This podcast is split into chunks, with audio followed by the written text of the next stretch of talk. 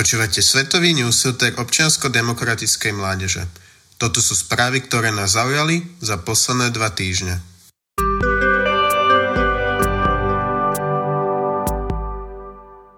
Panamský prezident Laurentino Cortizo oznámil zníženie cien benzínu. Náklady na palivo pre súkromné vozidla sa od piatku znížia na skoro 4 doláre za galón, čo predstavuje pokles o 24% v porovnaní s cenou na konci júna. Oznámenie prišlo po osmých po sebe následujúcich dňoch protestov. Demonstranti tvrdia, že chcú, aby vláda urobila viac pre obmedzenie inflácie po tom, čo sa zvýšili ceny potravín, liekov, elektriny, ako aj pohonných mód. V televíznom vyhlásení prezident Cortizo uviedol, že zvýšenie cien bolo spôsobené dôsledkami pandémie COVID-19 a dôsledkami konfliktu na Ukrajine. Dodal, že okrem zníženia cien benzínu pre súkromné vozidla by jeho kabinet zastropoval cenu desiatín základným produktov bez toho, aby špecifikoval ktoré z nich.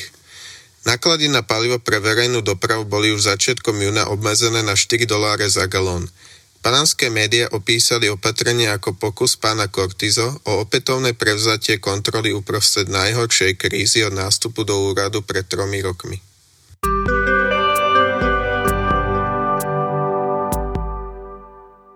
Brazílska polícia zatkla nového podozrivého vo veci vraždy britského novinára. V piatok 8. júla zatkla brazílska polícia muža známeho pod menom Kolumbia v súvislosti s vraždou britského novinára Doma Philipsa a odborníka na domorodé kmene Bruna Pereira v amazonskom dažďovom pralese. Dvaja muži zmizli začiatkom júna v odlahlej oblasti nedaleko hranice s Kolumbiou a Peru.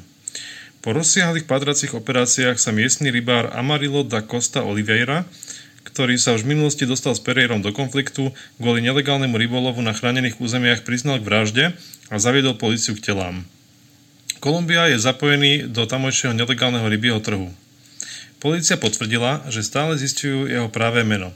Podľa detektíva vyšetrujúceho tento prípad pracoval vrah Costa pre Kolumbiu.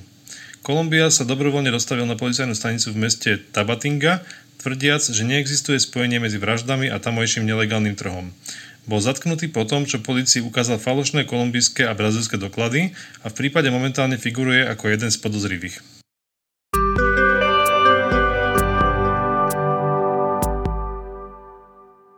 Biden sa v Betleheme zaviazal pokračovať v snahe o izraelsko-palestínsky mier. Americký prezident Joe Biden sa stretol s palestínskym prezidentom Mahmudom Abbasom v Betleheme.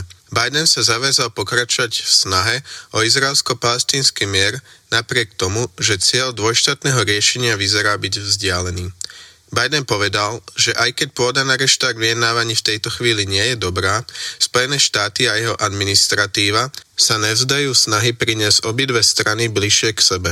Abbas povedal Bidenovi, že okno na dvojštátne riešenie izraelsko-palestínskeho konfliktu sa stále zužuje. Abbas tiež požiadal o americkú podporu pri braní na zodpovednosť vrahov palestinsko-americkej novinárky Shiren Abu Akle, ktorá bola zabitá pri izraelskej razi v meste Jenin na západnom brehu 11. mája.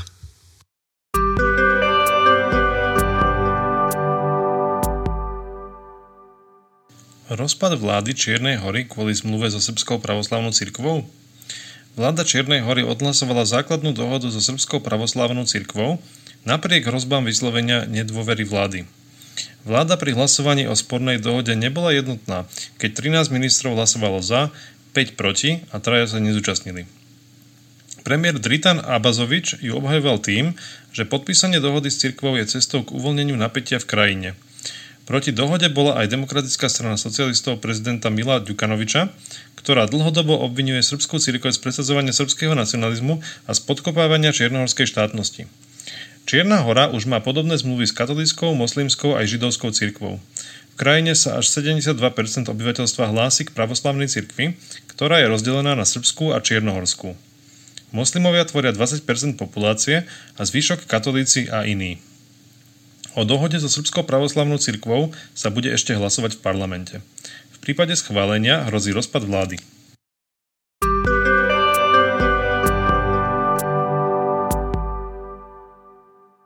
Zimbabwe dosiahla inflácia 191,6%, najviac na svete. Zimbabwe trpí vysokou infláciou už dlho. Na začiatku roka bola inflácia 60%, za 7 mesiacov ide teda o viac ako trojnásobný nárast.